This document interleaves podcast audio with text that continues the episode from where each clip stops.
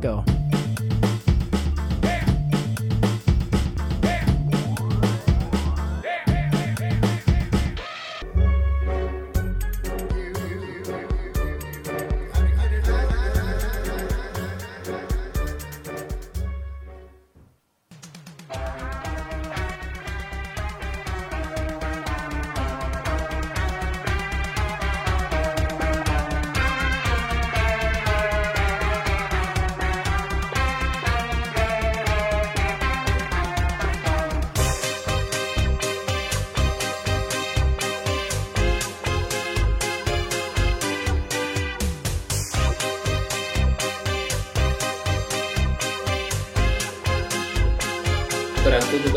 Brasil, para todo o planeta, para toda a galáxia. Bom dia, boa tarde, boa noite.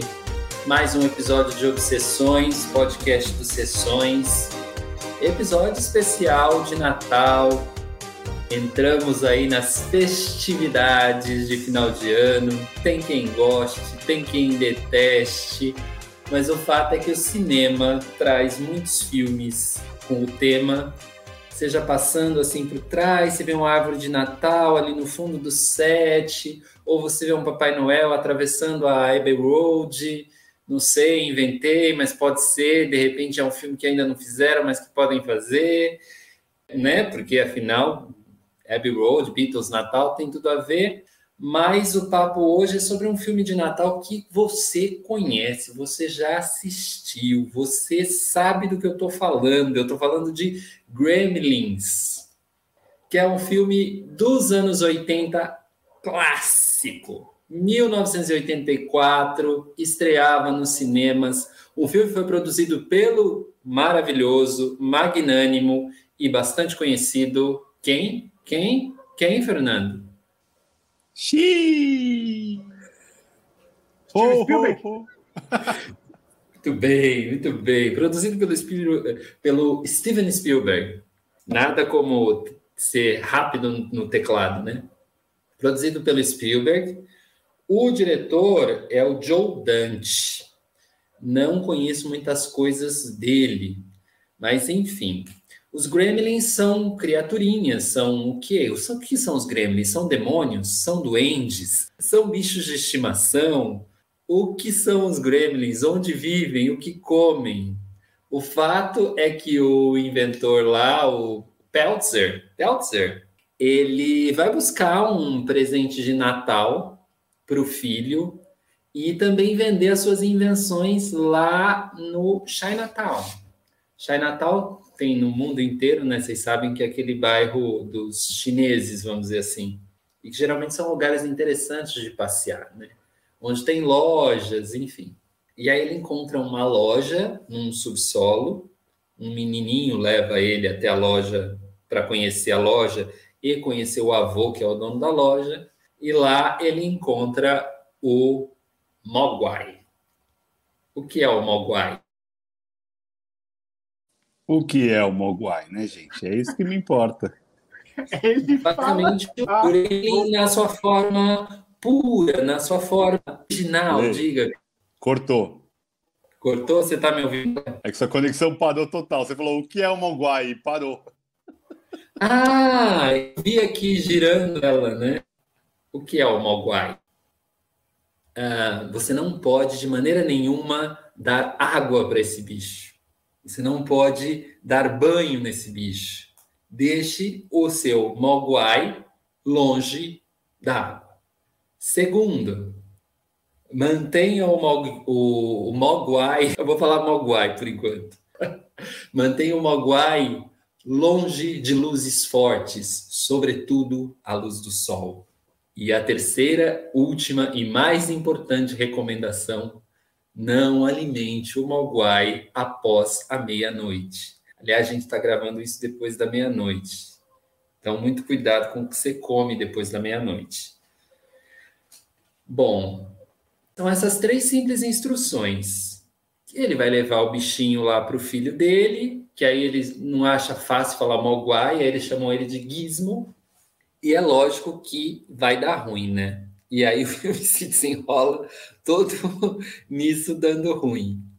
O que eu acho bem legal, já começando a falar, é o fato de você achar que aquilo é um filme de terror e de fato tá na estrutura do terror, porque eles tomam conta da cidade, eles matam pessoas e tudo mais, mas aquilo vai virando um filme meio que para rir, né? Eles conseguem uma leveza naquela estética feia, que os bichos ficam horríveis. Depois que joga água no bicho, dá comida depois da meia-noite, o bicho fica assim difícil de ver assim. Às vezes você se vê virando o, rosto até da, da tela, assim, você fala, ai, nojinho, sabe?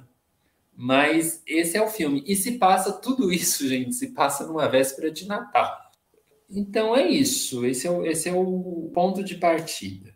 E quero ouvir também o que, que Fernando pode dizer aí do Gremlins, esse clássico dos, dos anos 80, que ele viu muitas vezes na sessão da tarde e que de fato talvez tenha visto mesmo só agora. É isso, é isso. Como a gente assistiu, eu assisti esse filme, eu lembrava ele assim de só flashes mesmo. Do Mogwai bonitinho, o Gizmo bonitinho. É, e, e, sinceramente, cara, eu não lembrava dos feios, dos Gremlins mesmo. Foi interessante rever. Eu achei, assim, a, a parte da técnica, tá ligado? Do, dos defeitos especiais muito, muito bons, né? Ele causa até uma vertigem ali na hora de. Depois que eles comem o frango depois da meia-noite, sai aquelas bolhas. Porra, eu fiquei ali com o maior nojo da, da Fiquei, até parei o filme para ver de que ano que era, assim, porque me lembrou muito a mosca, assim, aqueles efeitos. E eu lembrava só de flashes, como eu estava dizendo. Eu não lembrava o filme inteiro, não. Foi uma grata surpresa rever, me diverti. Foi um misto de tipo, às vezes eu fiquei com medo mesmo, porque eu não lembrava da história e eu fiquei um pouco com medo. Eu sei que é um pouco ridículo dizer isso aqui, mas eu, eu admito, eu sou honesto com os nossos, nossos ouvintes, sabe? Eu sou uma pessoa que se entrega mesmo às coisas e não tenho nenhum medo de dizer a real, não. Tive um pouco de medo, sim, mas também ri pra caramba. Claramente eu lembrava da, da cena do micro-ondas, só que eu não lembrava que colocava um Gremlin dentro. Lembrava que colocavam outra coisa. E eu acho que essa cena já apareceu em algum outro filme que eu também não lembro. Micro-ondas com alguma coisa dentro, viva, explodindo, é muito. Sei porque eu sempre tenho essa memória do cinema mundial, normalmente. É um bagulho que fica na minha cabeça. E eu acho que tiraram de Grêmios. E eu achei um filmaço, cara. Achei muito bem feito, acho divertido. Não vi defeitos no filme. É o primeiro filme, acho que eu vejo aqui com vocês, que realmente quem foi a ideia desse filme? Quem deu a ideia? Foi você, Leandro? Foi um consenso. Sempre é um consenso. Fernando. Você Não. pergunta porque você normalmente discorda do consenso, mas foi consensual. Cara, eu adorei o filme. Talvez ali uma música que faltou, né, uma trilha sonora um pouco mais sofisticada, alguma coisa assim. Mas fora isso, eu adorei. O pai, inventor, tá super bem. Ah, é, eu acho que não é um filme muito denso, tá ligado? Não é um filme que apresenta grandes debates filosóficos. Mas, naquilo que é da sua proposta, eu acho que é um filme que cumpre muito bem, assim. Para mim, passou bem rápido. Diferentemente dos filmes que nós temos assistido ultimamente. Gremlins passou rapidão para mim. Vi, o que, que, você achou dessa obra? É uma obra, é uma obra-prima? Temos acordo com isso? Temos acordo com isso. É uma obra-prima da, da sétima arte, né? Ou só porque é Gremlins não é obra-prima? É uma obra-prima, não é, Vi? Claro que não, né? Porra, lógico que é, velho. Você tá preso numa memória afetiva muito, muito gostosa, Fernando. Eu gostei. Pelo menos na minha opinião. Eu, eu tenho a mesma sensação que você, Fê. Eu talvez nunca tivesse visto o filme completo. Acho que é a primeira vez que eu vejo o filme do começo ao fim e também tem, acho que, um pouco da lógica de ser um filme de sessão da tarde e tem cenas ali que não cabem no horário vespertino, né? E certamente a Globo deve ter cortado uns 40 minutos do filme ali, porque realmente tem umas horas que é muito gore, né? É, com arma, né? Então, acho que certamente tem vários cortes se passar no, numa sessão da tarde. Acho que hoje nem passaria, falar bem a verdade. Né? Na, na sessão da tarde atual, nem sei se tem sessão da tarde, gente, mas se tiver, nunca vai passar esse filme. Então, assim, a minha experiência foi boa porque é divertido. É um filme divertido, é um filme leve, por mais que seja nojentaço em vários momentos. É um filme, vou, vou talvez ofender o Fernando, bobo. Em algum momento é meio bobo, né? Mano, não é um filme bom.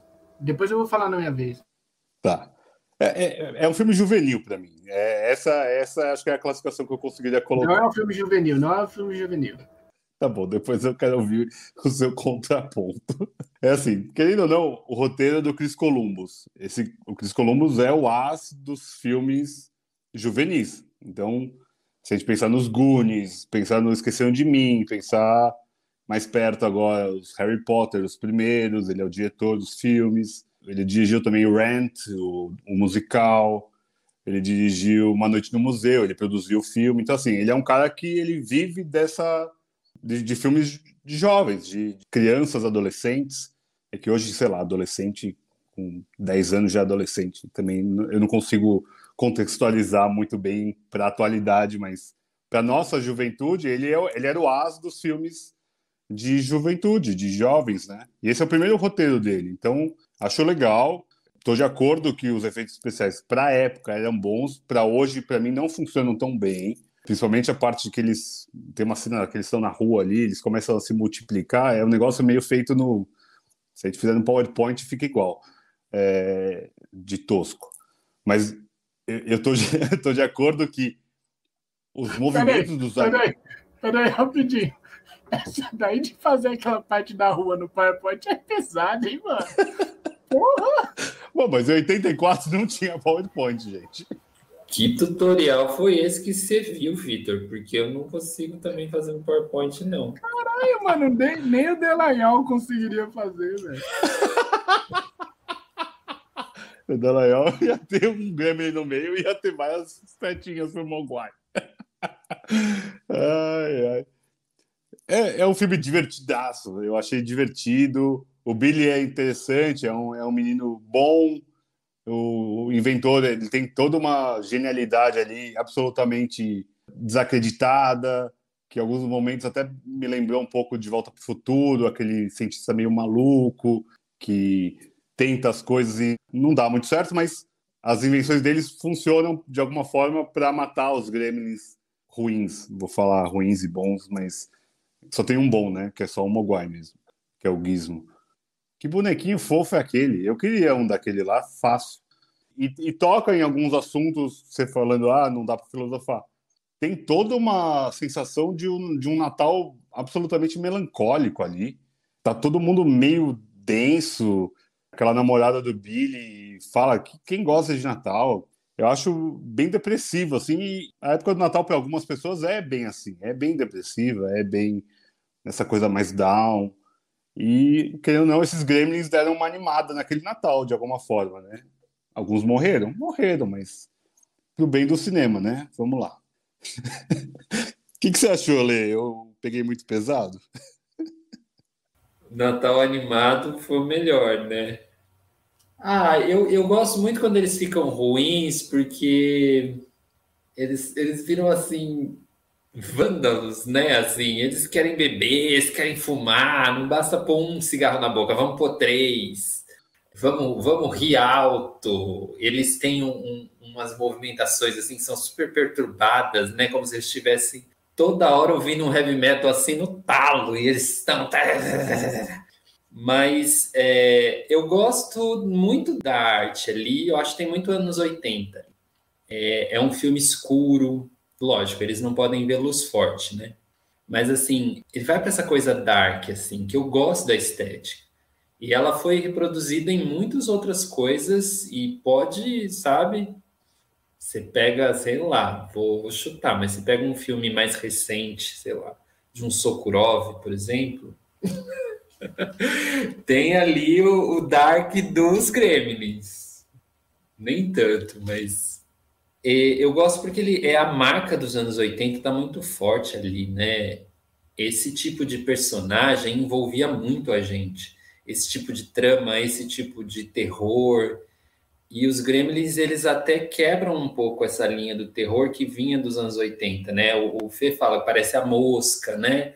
A coisa, vai muito para essa linha e aí ele vai para uma outra, assim, que é uma linha do humor, que é, é, são aqueles bichinhos tocando terror na cidade, querendo ir no cinema, eles querem viver, né? E quem impedir deles viverem, eles vão, é, sei lá, matar, ou, porque são. Tanto que eles matam a vilã do filme, né? Isso é muito legal. Já falei de morte, já dei um spoiler. Mas você vai ver a vilã do filme, quem vai lá encher o saco dela, quem tem a atitude de peitar ela e falar quem você pensa que é? São os gremlins que vão encher o saco dela. Os outros estão tudo com o cu na mão porque ela é dona de todos os aluguéis lá da, da cidadezinha. Então tem um, uma anarquia ali. é legal de ver. E outra coisa que, a década de 80 ela, ela ficou muito na moda, né? Você olha esse filme e você não tem como não dizer que o Stranger Things copia muito isso. E aí ele copia na estética, eu falei do escuro, essa coisa da gosma, essa coisa de ter crianças que sabem mais que os adultos, os adultos não entendem nada, né? Quando ele vai lá na delegacia pedir ajuda, ele conta a história o delegado não acredita. Geralmente quem acredita é só o professor de ciências. E o Stranger Things copiou a fórmula, né? O Stranger Things é um, uma grande mix, né? Você pega os Goonies, você pega De Volta para o Futuro, você pega os Gremlins, você vai para o Stranger Things, tá, sai em temporada 4, né? Agora, acho que já saiu. E é uma série de super sucesso, super sucesso, super cativante, e ela bebe muito nessas fórmulas. Gosto do filme também, assim, eu reparei um pouquinho mais que tem pouquíssimos diálogos. Todas as cenas se sustentam no audiovisual, né? Porque os, os gremlins, eles não falam, né? Eles ficam o tempo todo. Então, a cena se dá na ação. Todos os diálogos ali do filme você poderia descartar, praticamente porque as grandes cenas se dão na ação. Você quer ver o bichinho ter vida, você quer ver o bichinho correr, o bicho, enfim. Então, as cenas com os gremlins, as cenas que deram muito trabalho para fazer no filme, inclusive, a cena do cinema, ela. Se o V enxergou a obra-prima, a obra-prima acho que está ali, porque a cena do cinema é muito, muito legal. Se, se, se tivesse um top cenas de cinema, cenas no cinema, talvez eu, eu pensaria naquela. Porque são eles vendo Sete Anões, né? Branca de Neve do Walt Disney, um ícone. Eu gosto dessa cena, gosto muito de todo o desenrolar dessa parte do cinema. E, enfim, ele, o, o resto é. A história é dispensável. É, é muito louco isso, né? Poderia ser qualquer história, na verdade. a, a história poderia ser qualquer uma, mas os Gremlins tinham que estar ali, né? É, é, é, impressão minha ou em nenhum momento falam que são gremlins? Não tem a denominação? Tem a denominação Não, gremlins? Assim. Tem um cara no filme que é o Sr. Futterman. O Sr. Futterman, ele tem uma piração com gremlins. É como se ele fosse um alucinado, né? Eles falam, ah, eles derrubaram aviões durante a Segunda Guerra Mundial. Ele fala isso durante a Segunda ou durante a Primeira. E ele é o primeiro que compra a história do Billy o que os gremlins estão por aqui? Então tem essa, essa responsabilidade, né? Eu, eu em alguns momentos, para ser bem cabeção, eu pensei no, nos vírus, essa coisa de crescimento exponencial de uma praga. Porque, pum, jogou água. Aquilo é incontrolável. Na verdade, o filme não ia acabar ali, né? Porque eles iam achar água em outro lugar e iam continuar se multiplicando. É, ele tem que resolver o filme, porque realmente é uma coisa incontrolável e nunca vai deixar de existir, né? Vai ter sempre um Mogwai lá numa caixinha, bonitinho e tudo mais, e se ele cair em mãos erradas, aquilo vai representar de repente a destruição da humanidade. Eu, eu pensei exatamente nisso, Lê, dos vírus, porque é essa parte incontrolável mesmo. É, é um que está com o vírus, que é o primeiro Mogwai, e daí ele vai transferindo para os outros e tipo, tá todo mundo contaminado. Alguns morrem, alguns não morrem. Então, eu, eu fiz essa referência também do, do coronavírus, né, que a gente está vivendo agora, mas eu achei isso muito legal e a cena do cinema é realmente genial. Eu vou, vou, vou dar um passo atrás. Talvez ali tenha uma obra-prima. E, querendo ou não, eu acho que ele bebeu ali no Walt Disney, quando passa a Branca de Neve, Sete Anões, e o Bambi, né? Acho que também tem uma, uma cena com o Bambi. E quando eu vejo os Gremlins no bar, fumando, bebendo, curtindo e tal, me remete muito ao Pinóquio, aquela a hora do, da ilha. É, então acho que tem alguma referência ali do Pinóquio também, que para mim ficou muito clara. Aquela cena do, do Pinóquio é muito perturbadora até hoje, é uma coisa bizarra. É um filme de animação entre aspas, infantil, é, me, me, remeteu muito ali ao, ao, Pinóquio. Mas então, Fê, estou de acordo que aquela cena poderia estar num quadro exposto, sei lá, no Man. Eu diria que muito mais, sabia? Porque, olha só. Vamos lá. Vocês fizeram aí algumas relações incabíveis no meu, no meu sentir, mas que depois que vocês explicaram, até beleza. Da coronavírus, Ômicron, esses bagulho tudo aí, metamorfose e tal. Mas eu diria que é, os Gremlins, eu acho que podem ser interpretados como uma versão anterior dos Minions, assim. Que eles são muito parecidos. Não tem o teor de ficar fumando cigarro e tudo mais, mas assim, eles parecem os Minions do jeito de se comportar né? É só isso que eles fazem. E eles são muito anárquicos, assim. São uns bichinhos muito que é até bonitinho no final das contas. E quero fazer uma outra reflexão. Eu diria que quem bebeu nessa fonte também foi Tarantino. Por que eu digo isso? Porque naquele filme lá, como é o nome do filme agora, meu Deus? No Bastardos Inglórios tem uma cena ontológica no cinema. Que quando eu vi os moleques, os, os gremlins no cinema, assistindo a Branca de Neve, logo me lembrou dos nazistas dentro do cinema, mano.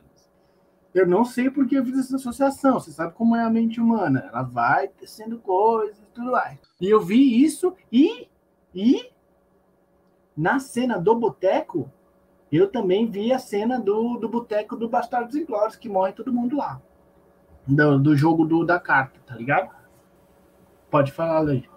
Agora que você falou do Tarantino, eu também vou falar. No Era uma vez em Hollywood, tem a cena da piscina. É, cara.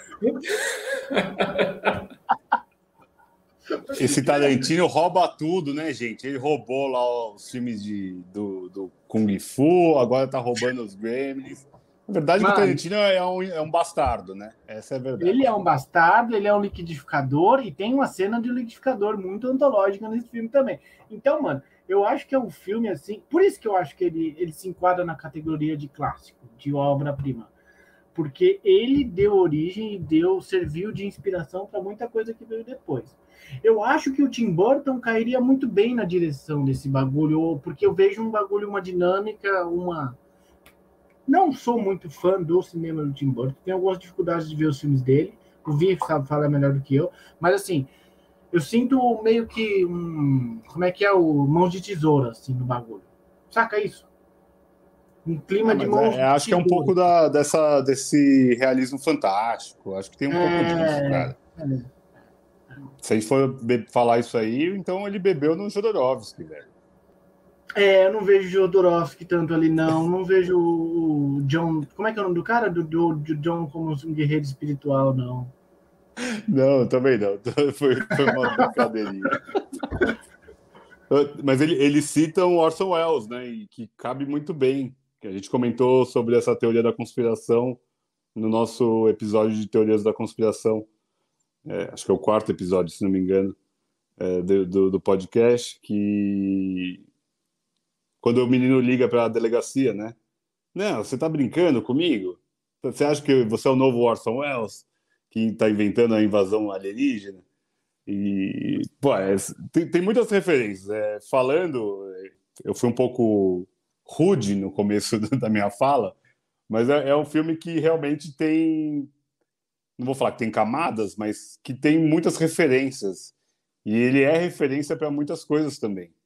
De alguma forma, a gente, nos anos 80, tinha muito esse tipo de filme que brincava e flertava bastante com esse terror, terror mais leve, claro, e essas figuras que são mais aprazíveis, mais bonitinhas, que viram monstros. Tem o Chuck, é, se a gente trazer mais para perto, tem a Annabelle, tinha a lógica de que dentro do boneco do Fofão tinha uma faca. Então, eram mesmo teorias da conspiração que tinham na época e, e inspirações que brincavam muito com esse medo, que certamente são medos para se colocar em criança mesmo, para as crianças terem um controle de alguma forma. É, tipo, não mexa com um bichinho que você não conhece, não vá numa loja é, de um senhorzinho que você não conhece, sei lá, até pensando numa xenofobia velada aí, não vai nessa, nessa loja desse chinês aí não, meu. É, não entra aí não, que aí só tem coisa ruim. Filho, é, melhor deixar na caixa. É, é isso, não dá comida. Então, assim, é, são, são alertas velados, de alguma forma, para uma, uma infância que precisa ser controlada de alguma forma, como era nos anos 80. É, então, tinha um pouquinho de medo. O Caetano acabou vendo o filme comigo e foi a primeira vez que ele viu alguém atirar. Eu falei, caraca, que bizarro. Ele, ele, ele que me falou, sabe?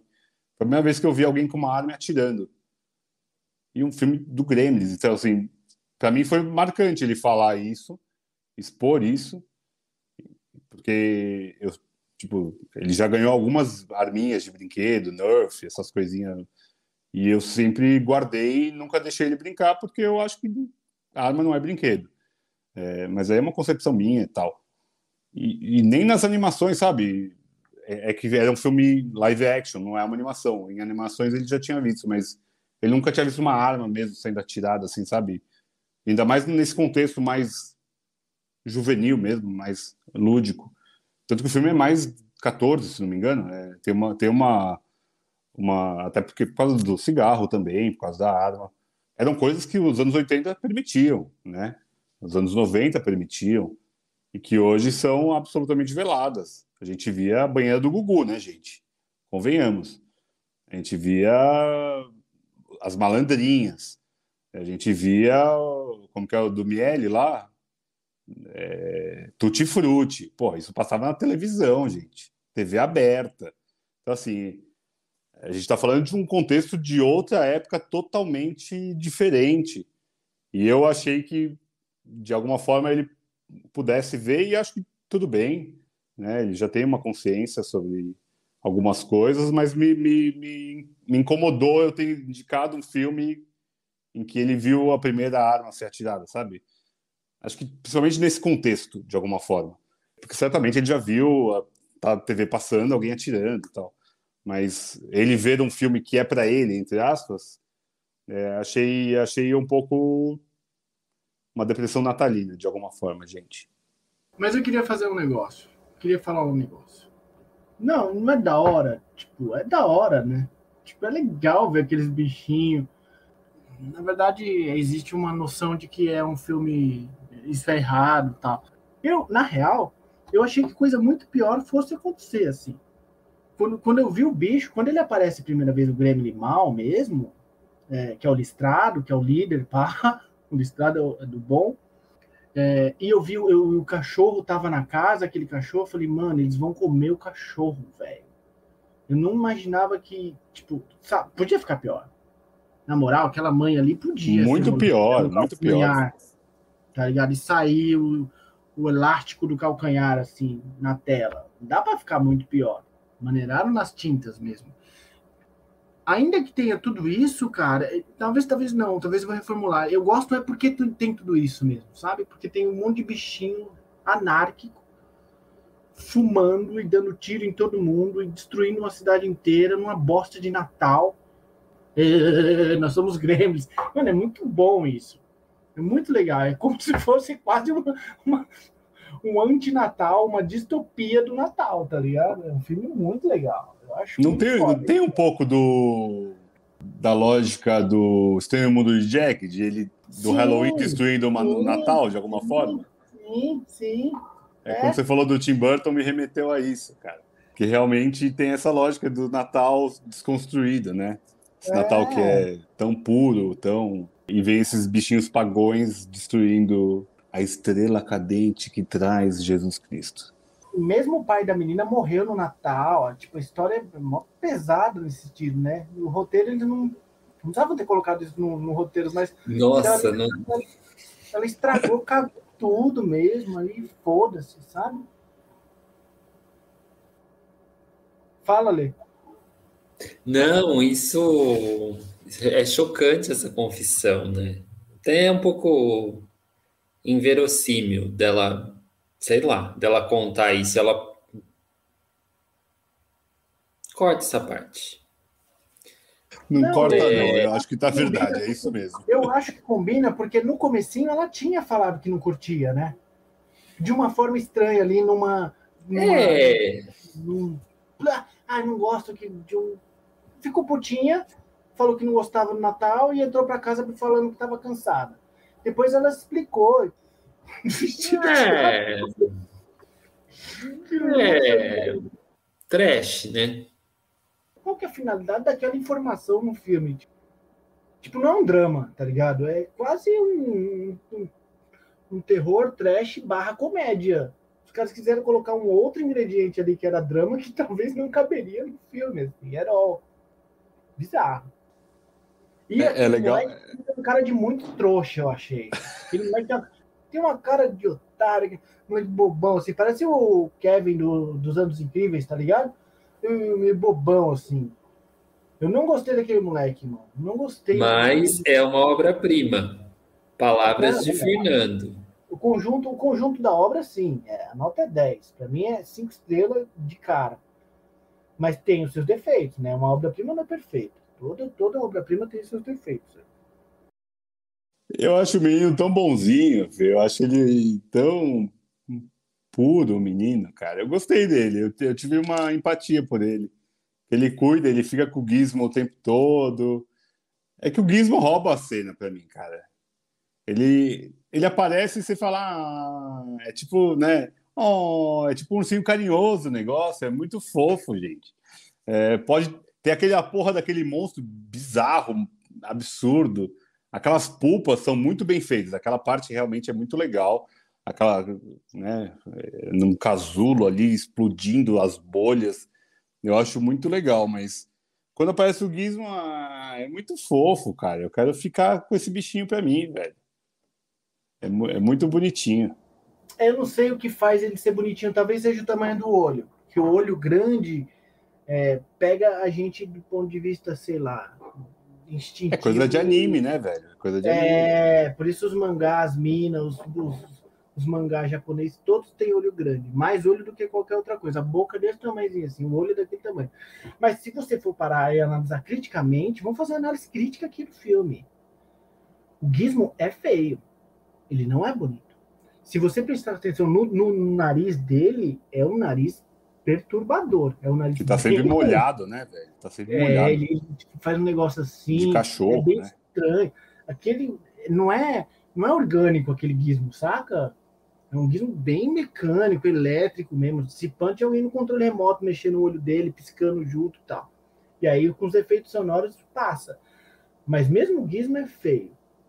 E eu não sei porque tenho a predileção pelo mal, assim. Eu gostei, gostei mais do Grêmio mal, assim. Saca? Eu não achei legal o Gizmo ter salvado o rolê inteiro com aquele carrinho. Aquele carrinho no final, gente, o Gizmo dirige aquele carrinho. Aquilo é desnecessário demais. E, e, mas o filme se fecha em si, mano, porque o Gizmo viu aquilo no filme, né? No filme que ele estava assistindo antes, uns dias antes lá, um cara no carro, e ele tava dirigindo o carro. Aquilo, é, mano, aquilo é ridículo. Aquilo é ridículo. Aquilo não passa. Tinha que ter levado. Mas é uma obra-prima. Palavras de Fernando. Que é obra-prima, a gente já está de acordo aqui, cara. Isso aqui não tem nenhuma dúvida. A, a, e a sabedoria no final daquele senhor oriental? Vocês não estão preparados para isso. isso é ah, vá. Isso me parece ser um negócio tipo. A humanidade ainda não está preparada para esse tipo de coisa, de informação, sabe?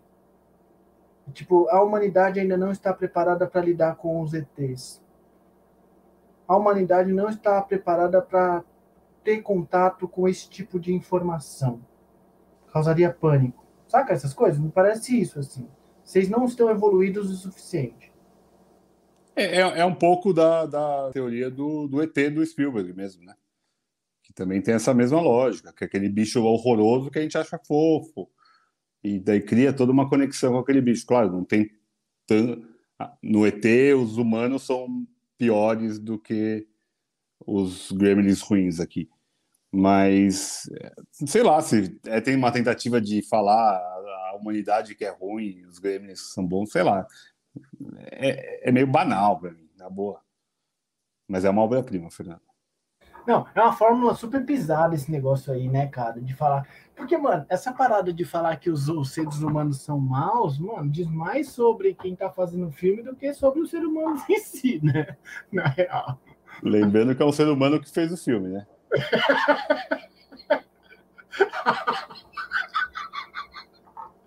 Pode crer, Vai, Leandro, conduz essa porra aí, mano.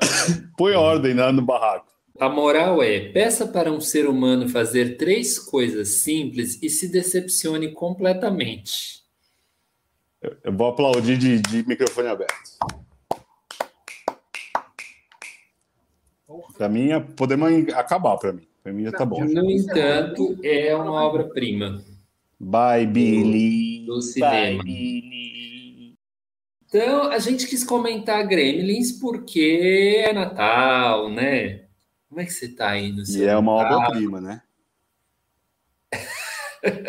Trouxemos a obra-prima para o Natal. E então a gente agora vai para os nossos tops, é isso? Então, já que é Natal, do fundo do nosso coração, a gente deseja a você que você ouça agora os nossos tops. E hoje, tops de filmes de Natal. Se você tem um filme de Natal, aquele filme às vezes que você vê todo final de ano, porque é final de ano, porque tem tema de Natal, porque eu não sei o que eles vão fazer, porque eu digo que as opções não são lá essas coisas, né?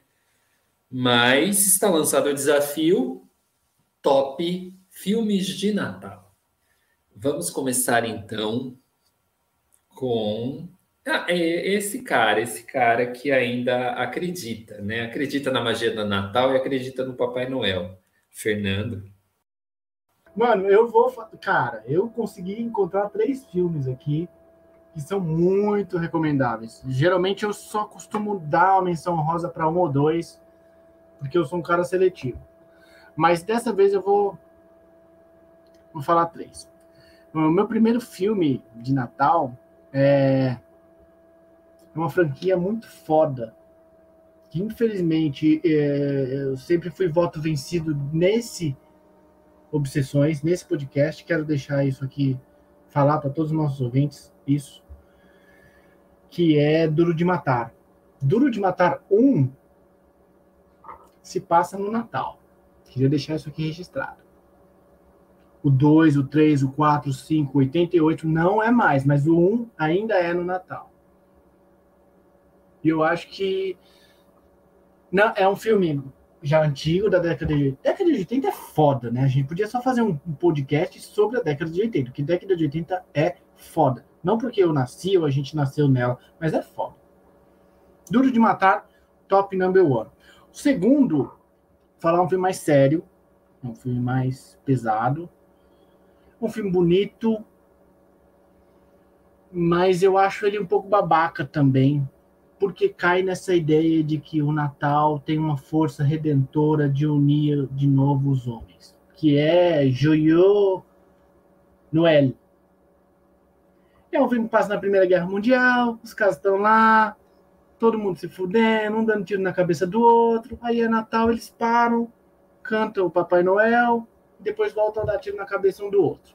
Tá ligado? É por isso que eu acho o filme bom, mas idiota por isso.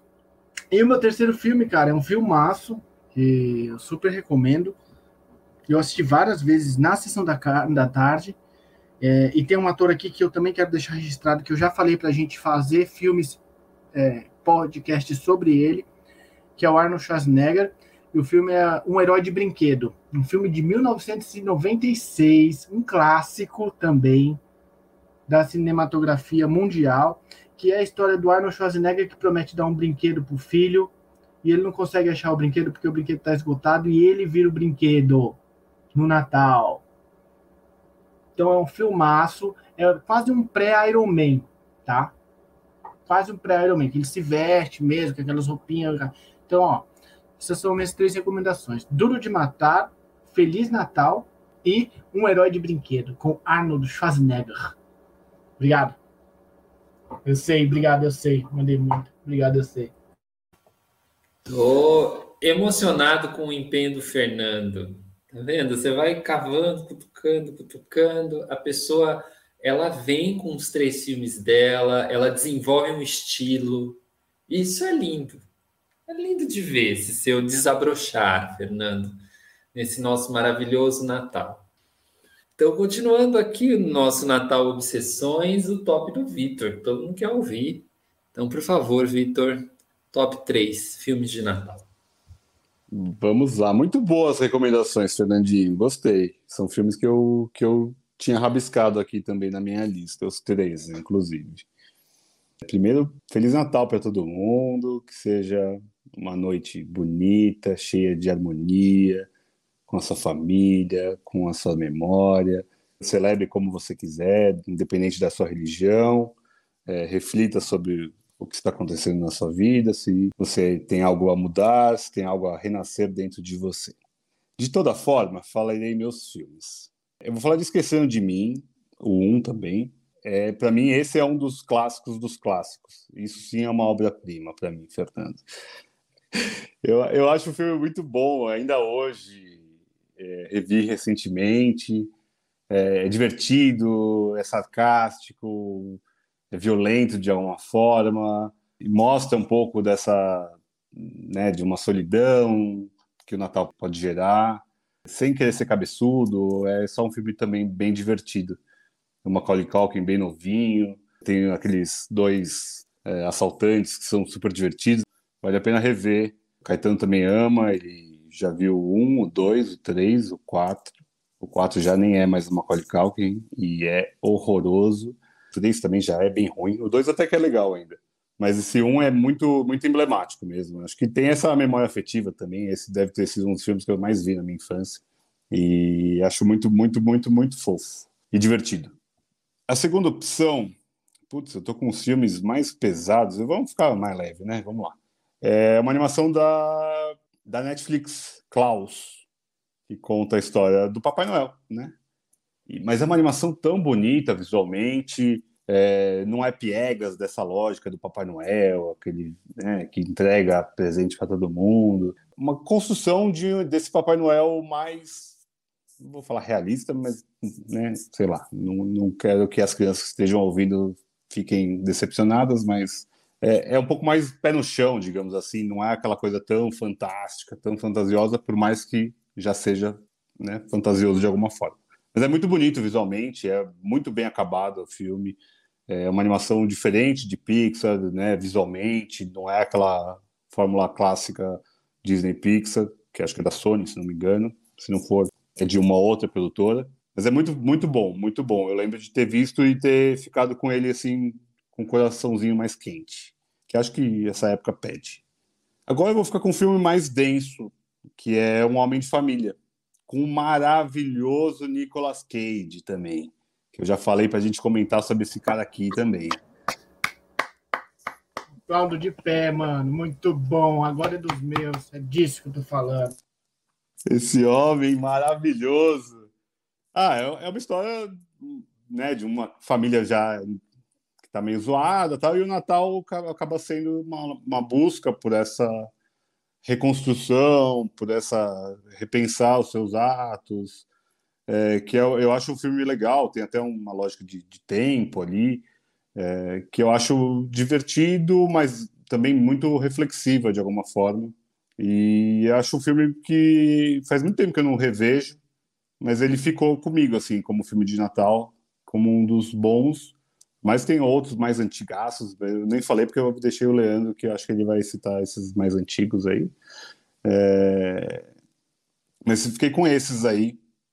Uma menção honrosa, daí mais depressivo impossível, é o primeiro filme do Celton Mello, chama Feliz Natal também, que é com o Leonardo Machado, né? É isso, Leonardo? É isso, Medeiros. Né? Medeiros, Leonardo Medeiros. Maravilhoso. Um cara alcoólatra que volta, a família rejeita ele, daí tem um baita quebra-pau na noite de Natal. Não veja no Natal, gente. Vê esse filme lá para julho. É, esquece que é Natal, mas é, é um filme absolutamente natalino, não tem jeito. E é o primeiro filme da direção do, do Celton Mello. Essa minha terceira, minha quarta, né? Desculpa aí, eu quebrei o protocolo, mas é Natal, é um presente para vocês. Vai, Leandro, nos encante. Nossa, vocês me deixaram sem opção, mas é ah. aí que a coisa frutifica. Porque eu vou falar então, o Vitor falou alguns que eu ia falar, o Fê também. Então eu vou falar um que se passa na época de Natal, mas não um filme de Natal, é um filme pesadíssimo. De Olhos Bem Fechados, do Stanley Kubrick. Porque vocês me deixaram sem opção. Mas o Natal tá ali no fundinho daquele bairro, daquela história, Natal de Nova York, né? Que é o Natal do cinema que a gente mais conhece. É engraçado, né? A gente conhece o Natal nova-iorquino. É o Natal que chega até nós. O Vitor já citou, mas eu acho que o Estranho Mundo de Jack vale uma indicação do top, porque é um musical maravilhoso, a animação é muito boa, a ideia não é nada óbvia e é gostoso de ver e rever várias vezes. É, o Feliz Natal do Celton Mello, Vitor falou. Um filme de Natal que é o clássico de Natal, gente. Eu vou confessar para vocês que eu nunca vi nunca assisti o Milagre da Rua 34. E quando você fala em filme de Natal, é o primeiro filme que as pessoas falam, né? Diz que é um dos filmes que mais passou na TV aberta dos Estados Unidos até hoje, que até hoje sempre passa no Natal, que é um filme de 47, mas eu nunca vi. Eu gostaria de ver. Mas o Milagre da Rua 34 fica curiosidade, que é uma história também de Papai Noel. E para fugir também um pouco do protocolo, eu queria indicar o episódio de Natal do Mr. Bean, que está na primeira temporada. Episódio 7, até anotei aqui, porque é sensacional. Ele faz um joguinho ali com o presépio que é, é genial, é genial e eu gosto muito. Eu acho que, que eu tenho uma, uma, uma referência de Natal muito forte desse episódio, assim me vem na cabeça. Ele, ele, brincando ali com o presépio na loja de departamento. E aí um Natal londrino, né? Não um Natal nova-iorquino. Uh, é isso, né? Falei três. Falei de Olhos Bem Fechados, Estranho Mundo de Jack, falei do episódio do Mr. Bean e citei o Milagre da Rua 34, que é para ser visto, embora eu ainda não tenha visto. Ah, tem, tem um que também sempre falam, mas eu, eu também esse nunca vi. Eu falei, ah, não vou recomendar se eu não vi, que é A Felicidade Não Se Compra. Achei que você ia falar sobre ele, que também é do Franz Capra, lá na, também anos 40, se não me engano, mas eu não vi esse filme. É, esse é o tipo de filme que as pessoas assistem nas matérias de optativa das universidades de humana. Porque é Capra. Deve ser uma obra-prima também. Como Igual sem o Grêmio. Sem dúvida, errado ser uma obra-prima. Capra. Esse eu também não assisti, Vitor. A felicidade não se compra. Mas é um dos filmes que você sempre ouve falar, né? Sempre ouve falar. Então ficamos por aqui. Foi muito bom o nosso papo. É, o Vitor aí já fez os votos de Feliz Natal e os fez muito bem. Quero que você seja feliz seja em 2021, 2022, 2023. A, a gente está meio que encerrando os podcasts esse ano. Então, na próxima sexta-feira do ano de 2022, nós aqui de novo, nas mesmas plataformas de podcast, Continuamos ativos no Instagram, Vitor lá postando seus textos maravilhosos sobre os filmes de ontem, hoje, amanhã e sempre, de Natal, de Ano Novo, de Carnaval e por aí vai. Bom, é um grande beijo e tchau.